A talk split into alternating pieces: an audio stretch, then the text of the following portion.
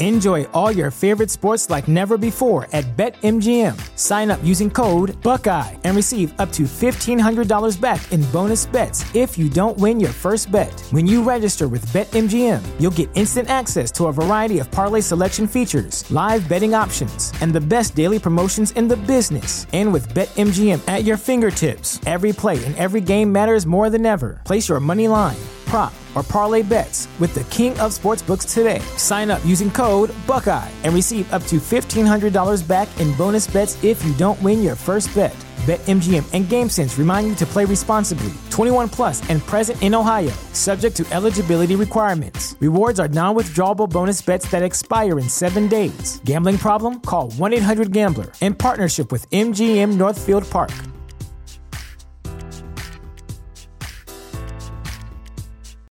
You know how to book flights and hotels. All you're missing is a tool to plan the travel experiences you'll have once you arrive. That's why you need Viator. Book guided tours, activities, excursions, and more in one place to make your trip truly unforgettable. Viator has over 300,000 travel experiences to choose from. Everything from simple tours to extreme adventures and all the niche, interesting stuff in between. So you can plan something that everyone you're traveling with will enjoy. Real traveler reviews give the inside scoop from people who've already been on the experiences you're considering, so you can plan with confidence. Free cancellation helps you plan for the unexpected, and 24/7 customer support means you can travel worry-free. Download the Viator app now and use code Viator10 for 10% off your first booking in the app. Find travel experiences for you. Do more with Viator. Hello, hello, hello, and welcome to another edition of the NinerNoise podcast, part of the FanSided podcast network. My name is Robert Morrison, a contributor at NinerNoise.com, and here with me once again, Mr. Akshaz Divaduela. Akshaz, how you doing, man? It's been a while. It's kind of a weird last couple of weeks or so, but hopefully everything is going well with you. Yeah, you know, I'm doing well. Got a somewhat restful Thanksgiving break. Traveled a little bit, visited, got some family to visit over. And, you know, mostly I'm so disappointed that I did things during Thanksgiving because it means I missed us recapping the most fun win of the season. We didn't get a chance to talk about the Cardinals. Yeah. You know, just our luck. The Niners put on a complete game, and we don't get to just brag about them for an hour. Yeah.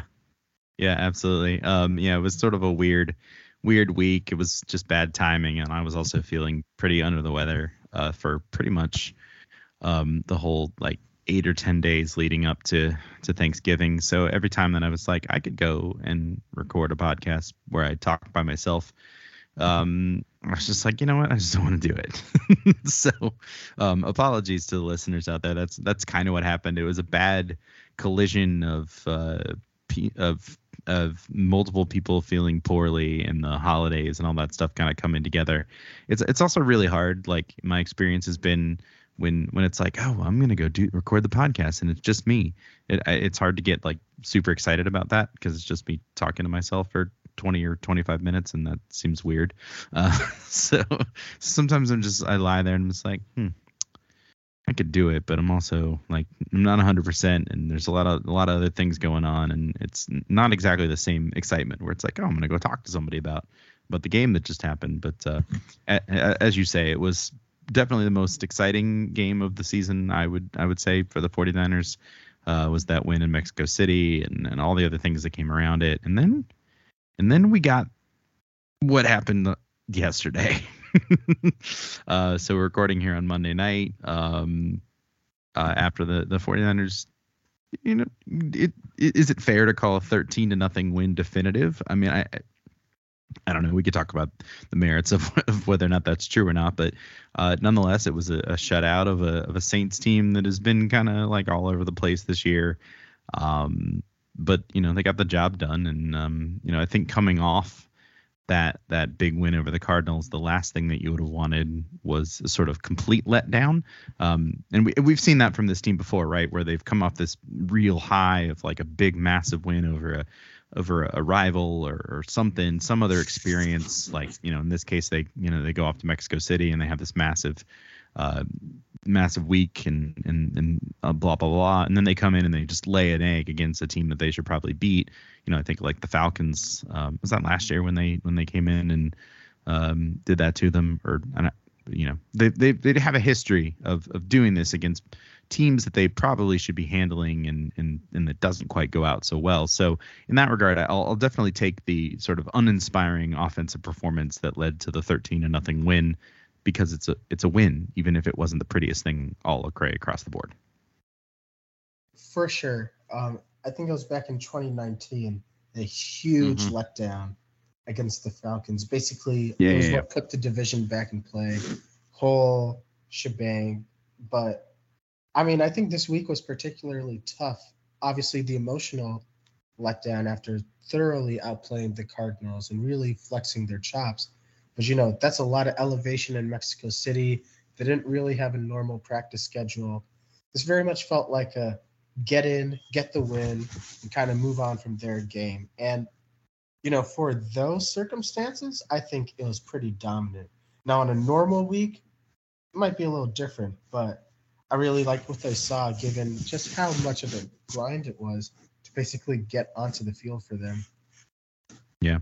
Yeah, I think they didn't even get in until early Tuesday morning or something like that, and I think they ended up having a whole day off on Tuesday, so they really got like what maybe 2.5 days of practice or something like that to lead into this game. So it totally makes sense that it would have been a little bit of a slow burn. Obviously, it turned out to be that way for one side of the football, and not so much the other side, as I'm sure we'll get into here in just a little bit. But it was one of those games where, you know, even though the offense wasn't doing a whole lot and there wasn't a lot of scoring, I was just watching it. I was like, I didn't ever really feel like nervous about it. I don't know how you felt about it, but I just didn't ever really feel concerned, even though they never got to the point spread to a point where it's like, oh well. You know, because there was at any given moment the Saints could have scored a touchdown, and suddenly then you're feeling nervous. But I don't know. I just never really got there. Like there were a couple of moments, like with the Garoppolo almost interception in the long pass to Chris Olave that was overturned. Where I was like, oh, if this actually happens, then that's going to be problematic. But once those things went away, I was just like, oh, okay, we're fine. Like everything's good. I don't know how you felt about it watching it. No, it was such a weird feeling, because I simultaneously was constantly like, okay, this game is over. And then also like, oh my God, this game isn't over.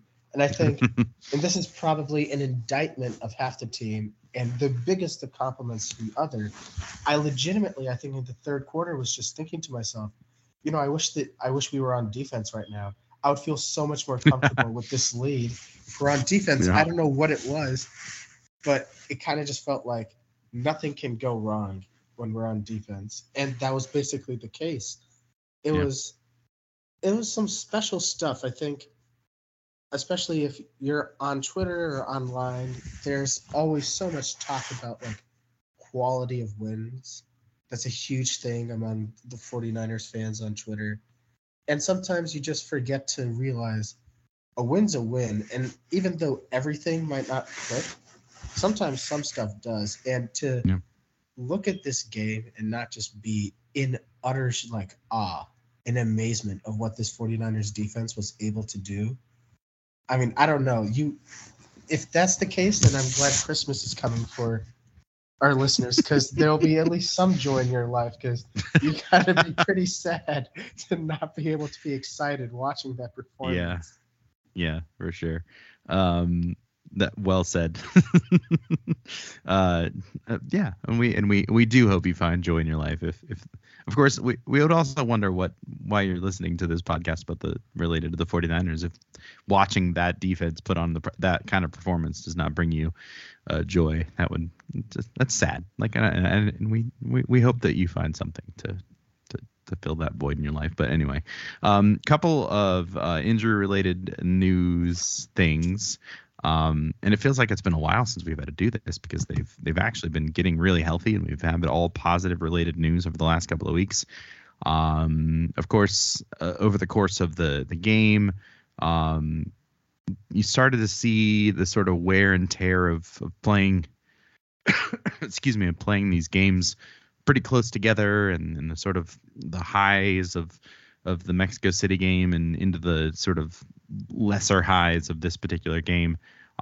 It seems like for the most part, the injury news is okay. You know, it was pretty clear that Deebo Samuel was struggling throughout the Saints game with keeping that hamstring warm, but seems to have gone out and unscathed. It doesn't seem like he's going to be any worse for the wear than he was coming into the game this past week. Christian McCaffrey, they're just going to be looking out for his knee, just had some soreness there.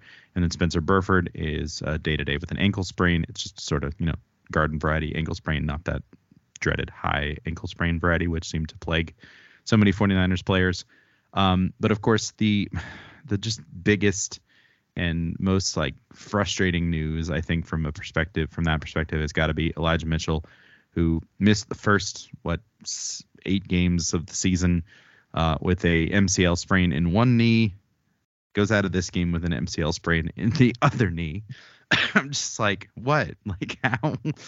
This poor guy like missed half the season pretty much with an injury, and then goes out and does the same thing to the other leg. It's just like, what a bum break for this guy. You know, he played well in the games he has been able to play, and just wasn't able to finish this one out.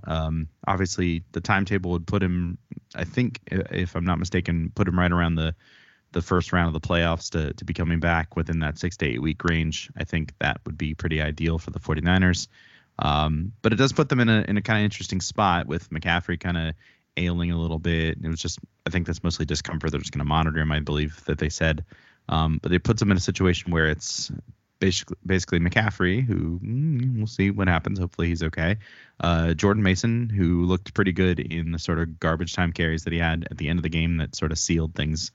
Ty Davis-Price, who has not been on the active game day roster in several weeks after coming back from his injury, mostly because he doesn't contribute as a special teams player, which is interesting for a rookie. And then Tevin Coleman's on the practice squad, and that's your running back depth at this particular point, which I know, I get it. Like, everybody's been like, well, this is why you don't trade Jeff Wilson, and fine. But who, like, how do you know that? Like, you could guess, like, maybe this might happen, but you also got a pretty good offer for a guy who probably wasn't going to feature in your offense. So I don't buy that argument, but I don't know. Does this concern you at all, or you feeling okay? I mean, first point, like you mentioned, huge bummer for Elijah Mitchell. You just hate it because injuries, and he's only his second year, yet injuries are like a very common theme from him. And he's such an explosive runner that you just hope he can get out of his own way, basically let his health no longer be an issue. But honestly, I'm not too concerned about the injury. I think there's something to be said, and it's a little fascinating, that the rushing efficiency for the 49ers in terms of pure yards per carry is significantly better when Mitchell is playing compared to McCaffrey. But I honestly think that it just has more to do with how much attention McCaffrey gets. And we saw Mason. He looked explosive. Ty Davis-Price might get pushed up a little. Tevin Coleman, if he thinks every team is the Panthers, will basically carry the team to the Super Bowl. But, yeah, there we go. I mean, the reality is to have one super elite all-world running back, one very solid running back in Elijah Mitchell is not the norm in the NFL. To be able to just shovel in a Jordan Mason or a rookie third-round pick who clearly must have some high talent somewhere to justify that selection.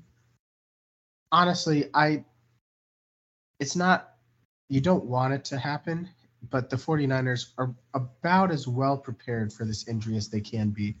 And if Elijah Mitchell's injury somehow completely derails this offense, then that's an issue with Kyle Shanahan than anything else. Because as much as Mitchell is a great running back, with the amount of talent in this offense, there's simply no way that his absence should single-handedly cause an outsized impact. Yeah, I think I agree with that generally. Like, as good as Mitchell is, this offense has shown that they can plug guys into certain spots. And I agree with you. I think McCaffrey when he's on the field, and they're paying a lot of attention to him. And so I think that's a lot of what it has to do with in terms of his low average, especially over the last couple of weeks. And then, against the Cardinals, they barely used him as a running back. And really, over the last couple of weeks, he just hasn't been used super frequently as a sort of standard rusher.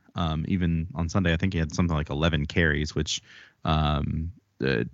was, they didn't run the ball all that much, strangely, against the Saints. And his 11 carries were high on the team, but part of that had to do with the fact that Mitchell went out so early in the game. He was certainly on his way to carrying the ball more frequently. But it'll be interesting to see what happens to that. I think I'm with you, though. I think they'll find a way to manufacture some carries for some other guys. And, again, as you said, just tell Tevin Coleman everybody's the Panthers and it should be okay. If you squint, the Dolphins are kind of the similar color schemes. If you don't look at it too carefully, maybe you could see, I don't know, just something to think about. The the other thing of note, so this was the weirdest thing. So I got a notification. I was out earlier this evening, and I got a notification that the 49ers signed, and I wish I were making this up, Jackrabbit Jenkins to the practice squad. And I went, Jackrabbit Jenkins? Who's Jackrabbit Jenkins? Apparently it's Janoris Jenkins. I did not realize that Janoris Jenkins' nickname was Jackrabbit. I don't know if you knew this, but so they added a veteran guy, a veteran corner to the practice squad. I don't know if that says anything about how they feel about their cornerback depth or what, or if it's just, I think it probably has more to do with the running back depth and the expectation that Tevin Coleman will probably have to be elevated to the roster here pretty soon than it does about anything else. I don't know. It could be one of those weird things where we get all excited about, oh, they brought in a guy with experience and blah, blah, blah, and he's gone in like 4 days. So as they have a history of doing, like remember when they brought in Marlon Mack, and it's like, oh, Marlon Mack's on the team and maybe he'll add something to the running back room. And then he was gone like 10 days later. So it's just like, maybe it's nothing, but it's just sort of an interesting note. Yeah. So the reason why I think it might be a more permanent signing is just, I think Kyle Shanahan in his presser / conference call today said that they had been in constant contact with him. And this was just the only day he had been like, I'll go on the practice squad. I think before then he wanted to be rostered. So the only reason why I think it might be a little more permanent is because this wasn't like a spot's opened up. This was he's willing to take what you're offering. I don't know if it says too much altogether. He's a vet at this point, and Janoris Jenkins has made plenty of play in his NFL career.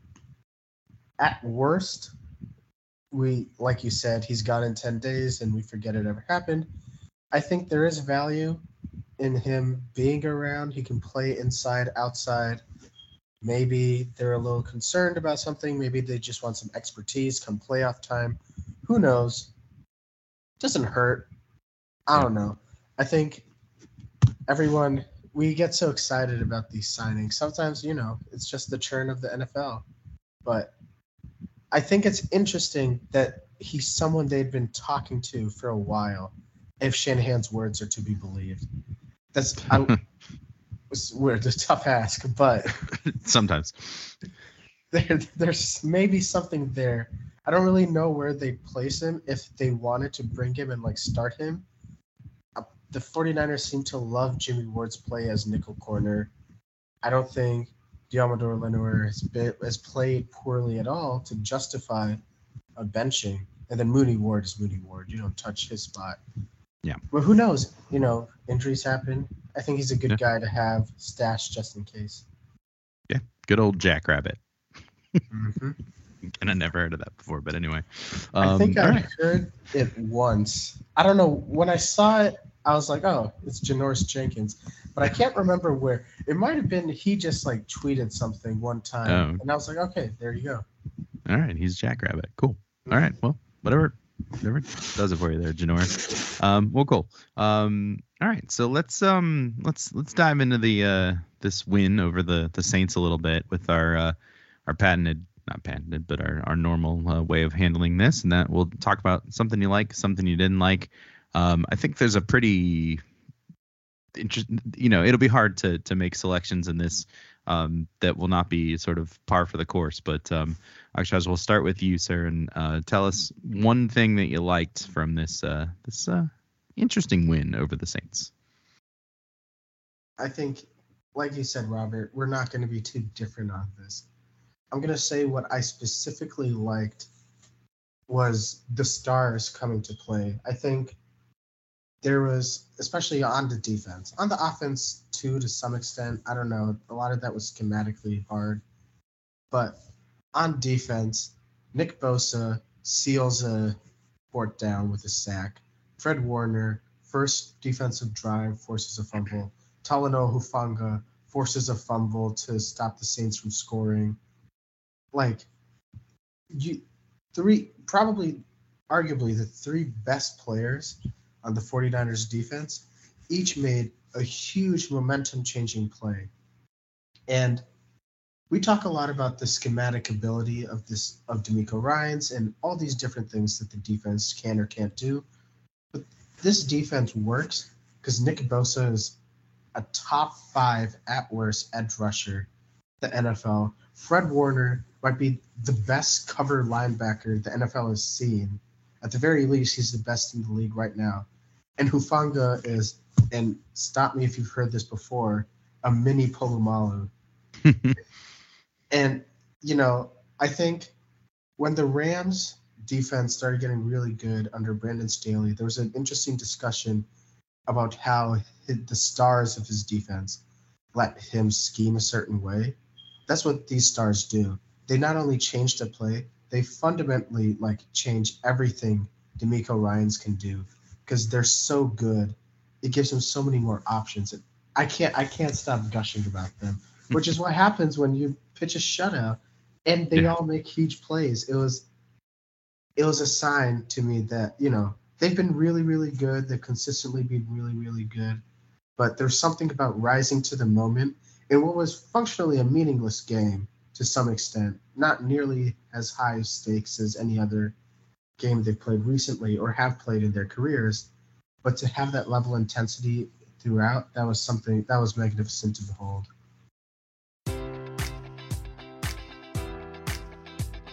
Enjoy all your favorite sports like never before at BetMGM. Sign up using code Buckeye and receive up to $1,500 back in bonus bets if you don't win your first bet. When you register with BetMGM, you'll get instant access to a variety of parlay selection features, live betting options, and the best daily promotions in the business. And with BetMGM at your fingertips, every play and every game matters more than ever. Place your money line, prop, or parlay bets with the king of sportsbooks today. Sign up using code Buckeye and receive up to $1,500 back in bonus bets if you don't win your first bet. BetMGM and GameSense remind you to play responsibly, 21 plus and present in Ohio, subject to eligibility requirements. Rewards are non-withdrawable bonus bets that expire in 7 days. Gambling problem? Call 1-800-GAMBLER in partnership with MGM Northfield Park.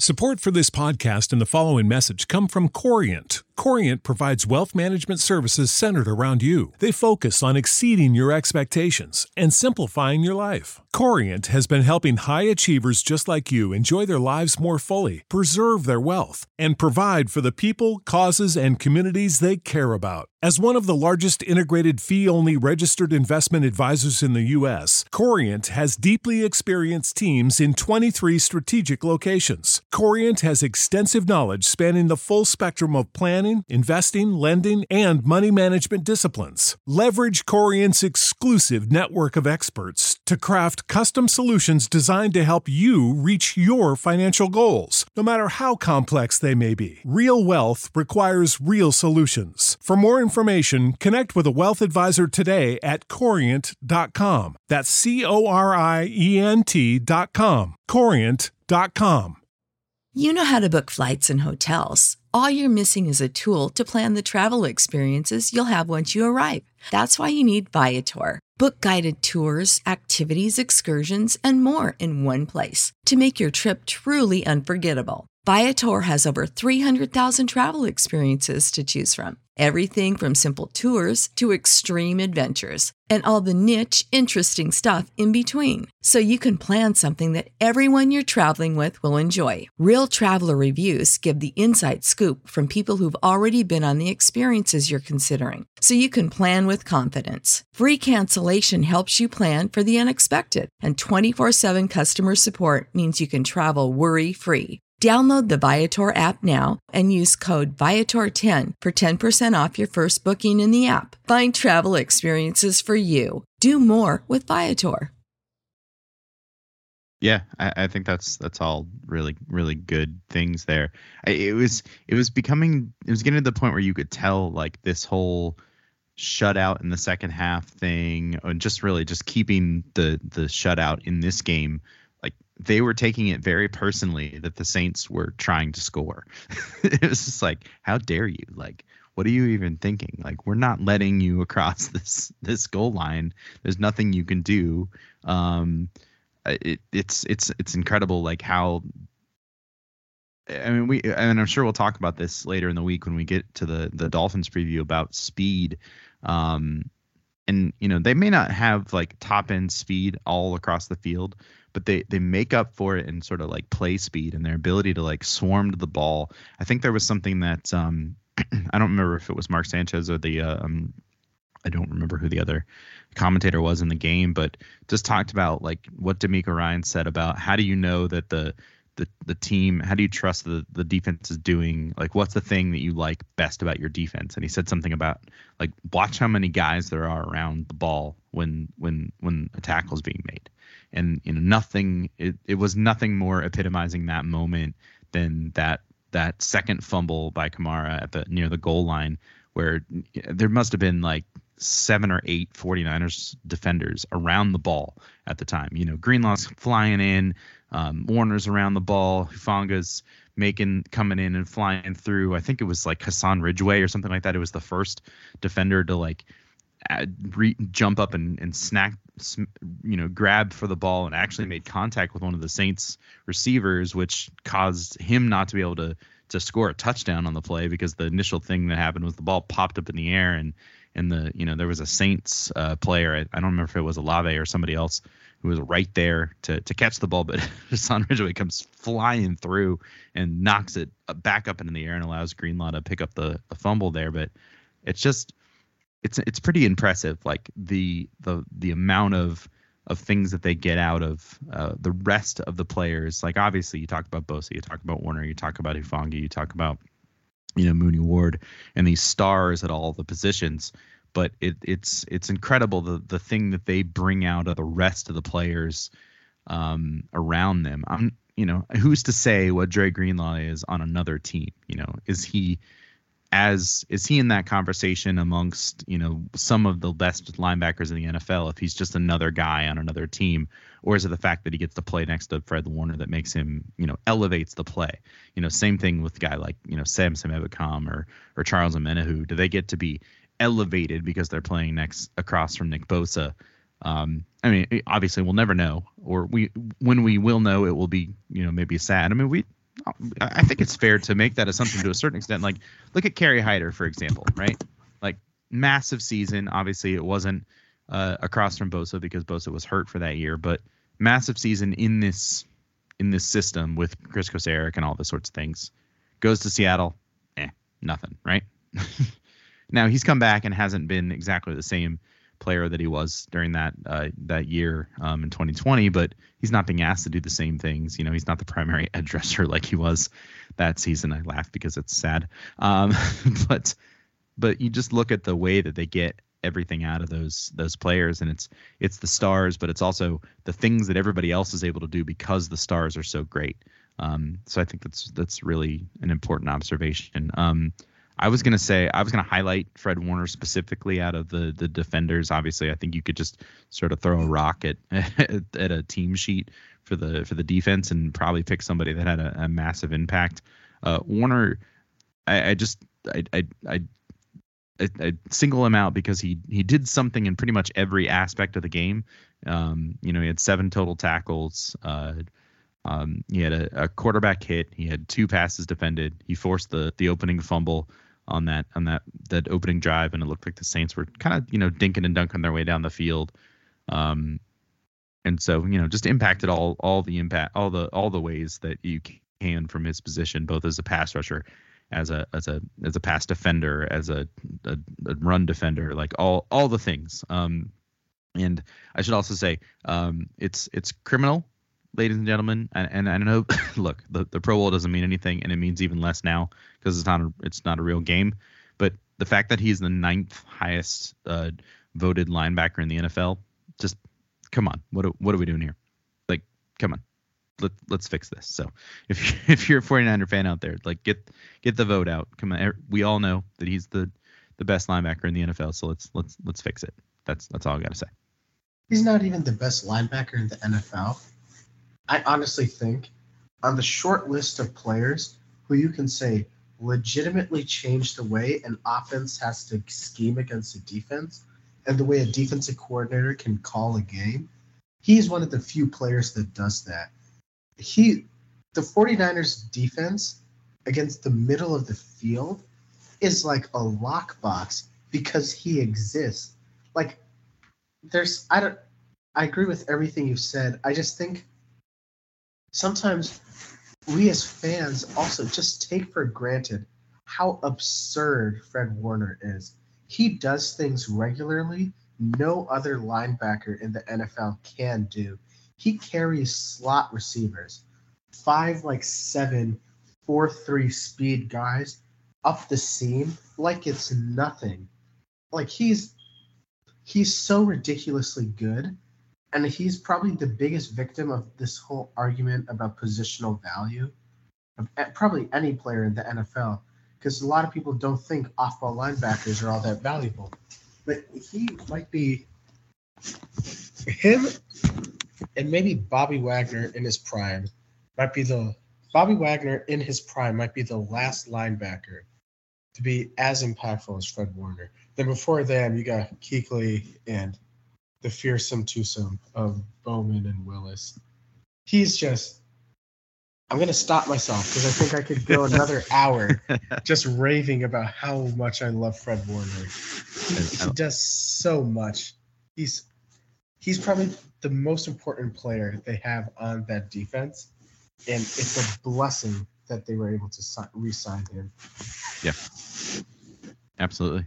Well, come back for the midweek Fred Warner gushing session from Akshaz. We'll give you a whole an hour. You take what you want. You can tell us all the great things that he is. So, all right. Well, now that we've talked about all the good things, that it wasn't a perfect game by any stretch of the imagination. So, What do you think? What was something that didn't quite work for you? What was something that was a little disappointing from the 49ers' perspective? The interior offensive line had its worst game of the season, I would say. That's really concerning because if there's one thing that the 49ers historically have eventually fallen to in the playoffs, it's interior pressure. In the Super Bowl, Chris Jones against the Rams, Aaron Donald. It's just one of those things that the quickest way to the quarterback is straight from the center to the quarterback. And they'd been so good that you forgot that there's a real question mark coming into the game. Jimmy Garoppolo got hit a lot. And it's one of those things where the entire offense was disjointed. And I think a lot of that is correctable and eventually schemable. But the interior offensive line just got whooped on Sunday. And it may be an aberration. It was a rough game for Aaron Banks. I think PFF had him at 7 pressures, which is far and away the most he'd given up the entire year. But just, it's one of those things. It shouldn't be an issue long term, but if it becomes a trend, that's going to be the reason why the 49ers can't get to where they want to go, among anything else, because that offensive line has been allowing Garoppolo to be so efficient and really allowing a passing game people thought to be a secondary strength to be the primary strength of this offense. Yeah, it certainly was concerning, and it was pretty evident from the beginning that the offensive line was not quite there with it. I mean, I think it was pretty evident that the offense was kind of a tick off, right, for the whole of the game. It started, as it often does, it starts with the offensive line, and specifically that interior of the offensive line. You know, you mentioned Aaron Banks, probably his worst games as a pro, in terms of games that he's played from start to finish. The Spencer Burford injury is a little bit concerning, although Daniel Brunskill is more than capable of stepping into him. By the way, small aside, did you catch the whole how confused Mark Sanchez and co were with the right guard rotation situation? I don't remember when it was. It was relatively early in the game. The Saints had just punted the ball to like the 3-yard line, and the Niners came in, and Brunskill came in at right guard, and they started talking about like, oh, Brunskill's in at center and Brendel's out and blah, blah, blah. I was like, what are you guys talking about? Like, did you not watch the team for the last like 6 weeks? They've been cycling through their right guard like on rotation pretty steadily for the last several weeks. I'm like, what's going on? Like, stop freaking me out. Because I legitimately was like, what? Well, hold on. Wait, Brendel. What? Oh, my gosh. Like, we're going to have to like toss out the whole middle of the offensive line because, Brendel goes out and then Brunskill comes in and then Burford. But it was just fine. It was just the normal rotation. It was like, come on, calm down, guys. Like, pay attention to what's going on. That made me objectively angry at Mark Sanchez for not paying attention. Yeah. He should know about offensive guards, too. He is intimately familiar with them. Just saying that. No, I also got so confused. I was like, okay, what's going on? Because I was worried. I was like, Aaron Banks got hurt. And then I see him there, and I'm like, oh, come on, guys. This is a quick aside, but I was not a fan of the commentary. And I typically give the benefit of the doubt to play-by-play and color guys. I did, like, high school football commentary, and I sucked at it. So I know. I have, in a very low-stakes environment, I can get how you stumble upon stuff, how the flow gets away from you. It's a thankless and it's a tough job, but that was bad. It was like they barely knew anything that was going on. I was so out of it. I wanted to mute it the entire time. It's like, guys, it's been like 6 games they've been doing this. I don't know what to tell you. Like, you're not like. If you tell me you haven't watched any of the 49ers film without telling me you haven't watched any of the 49ers film. Anyway, that's an aside. So not so great with the interior offensive line. Hopefully that'll get sorted out. I think I think some of that is easy to chalk up to weird week leading up to this game, right? Maybe not as much time to prepare for what turned out to be a pretty strong Saints defensive line, albeit a maybe overly aggressive Saints defensive line. I think I'm not like overly concerned about that because it hasn't been an issue for most of the season. So I think it's maybe safe to say this is potentially an anomaly, but it is something to watch out for. My not so good thing kind of jumps right next to that. And that's the running game has now kind of been 2 weeks in a row where it's been struggling. Last week the first half was bad. This week was real not so great.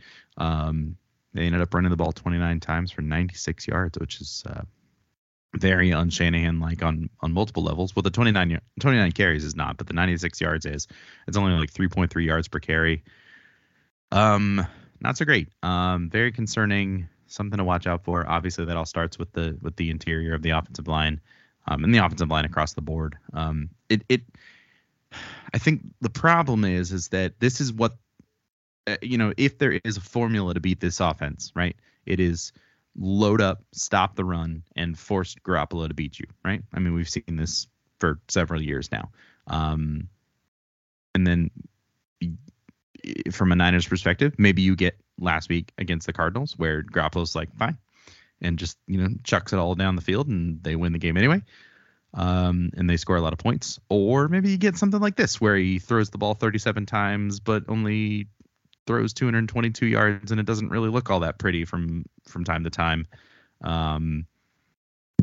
You know, that's the sort of give and take of this particular offense. And, you know, it's going to be up to Kyle Shanahan to figure out how to overcome some of his own tendencies, which I know is a struggle for him, but also figure out how to, what can he do to lighten that box up without just the immediate answer being, all right, well, let's just give it to Jimmy and make him throw the ball 40 times a game, which is certainly not the solution most of the time in this particular case. So I don't know what thoughts you have about that.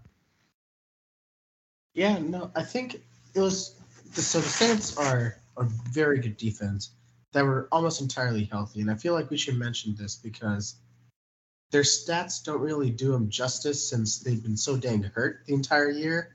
But that's a talented front four, a pretty talented secondary.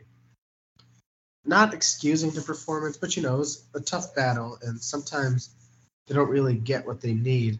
I just think when it comes to Garoppolo and just the offense in general, there hasn't really been a game other than the Monsoon game, and then the Denver game, where I've been like, wow, this offense is just not capable of doing anything.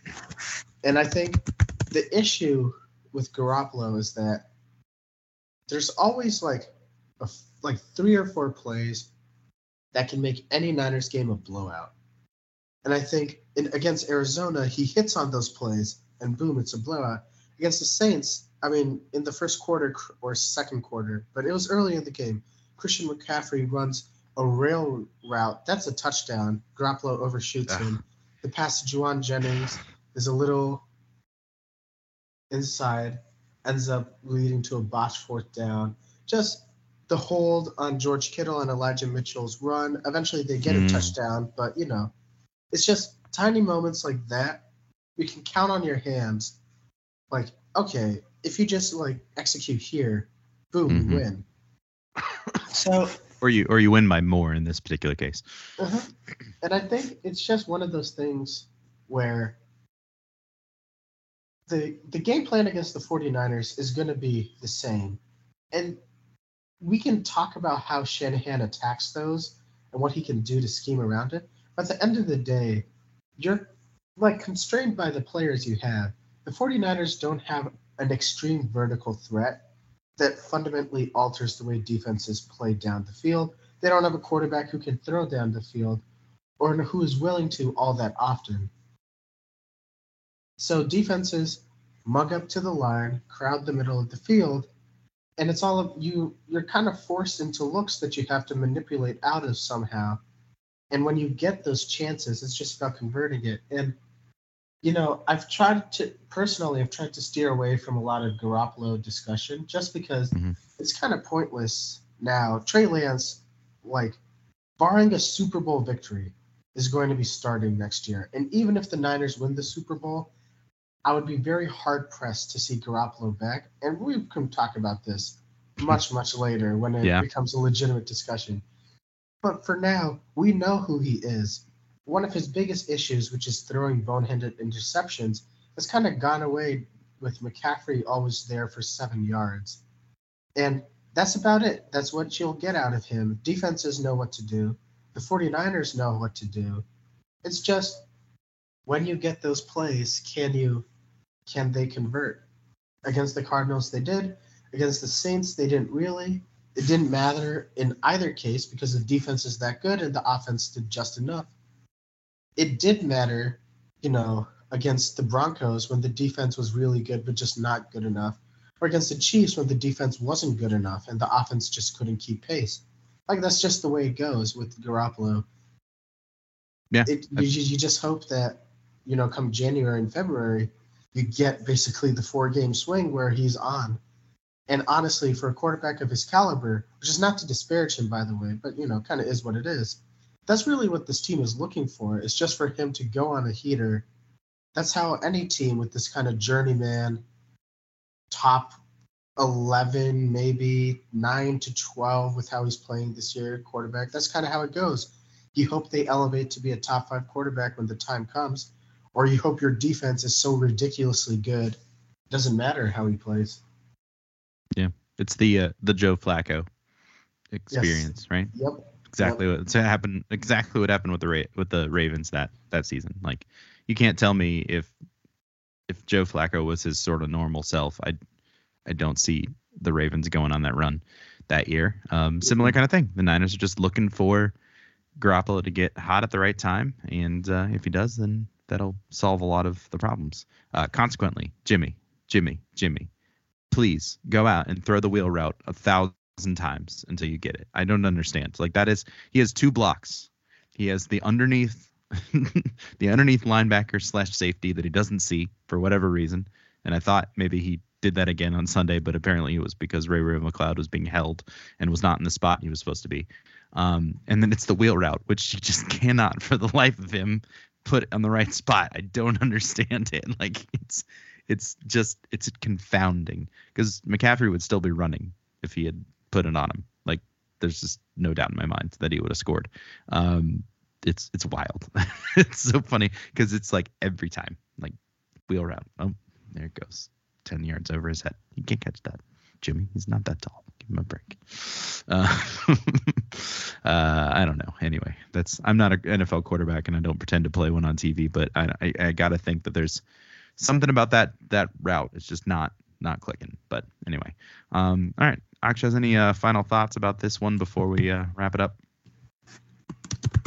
Just one quick one. I think there's a lot of discussion. I mentioned this earlier about just quality of wins and how the Niners might have, like, won ugly, and how, this isn't good enough when you get to the playoffs.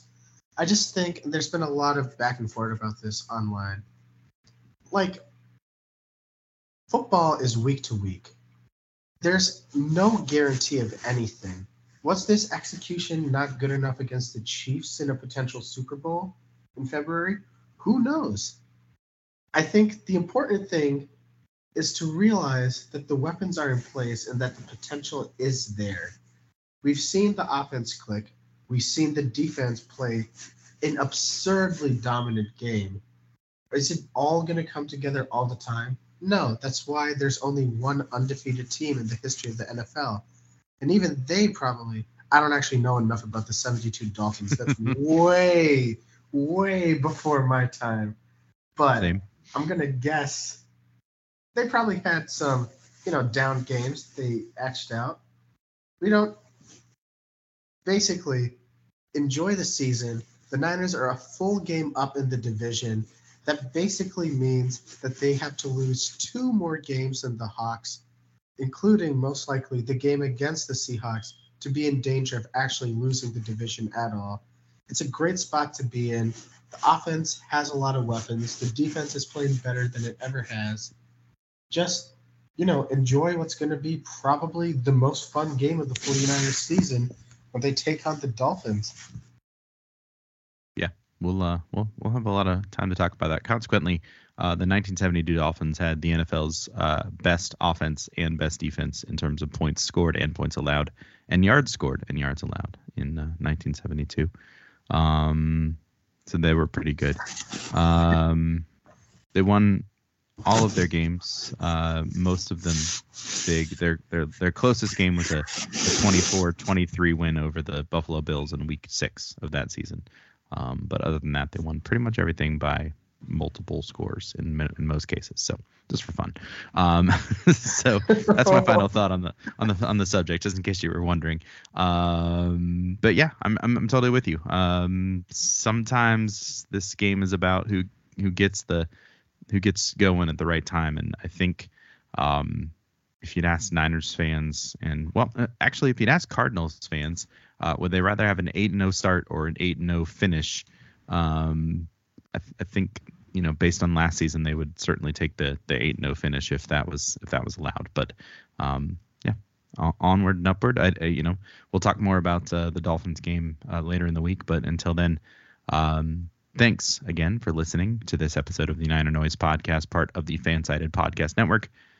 Please continue to check out NinerNoise.com for all your latest 49ers news and analysis, including pieces from both of us here on the podcast. And be sure to rate and subscribe to the podcast wherever you listen. And of course, share it with all your fellow 49er fan friends. So until next time, let's sound the horn, 49ers.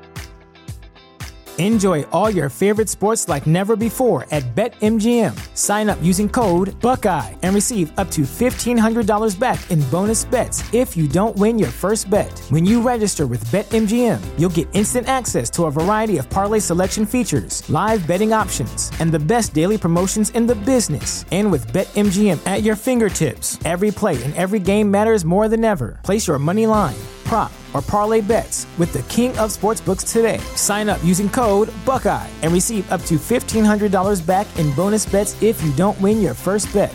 BetMGM and GameSense remind you to play responsibly, 21 plus and present in Ohio, subject to eligibility requirements. Rewards are non-withdrawable bonus bets that expire in 7 days. Gambling problem? Call 1-800-GAMBLER in partnership with MGM Northfield Park.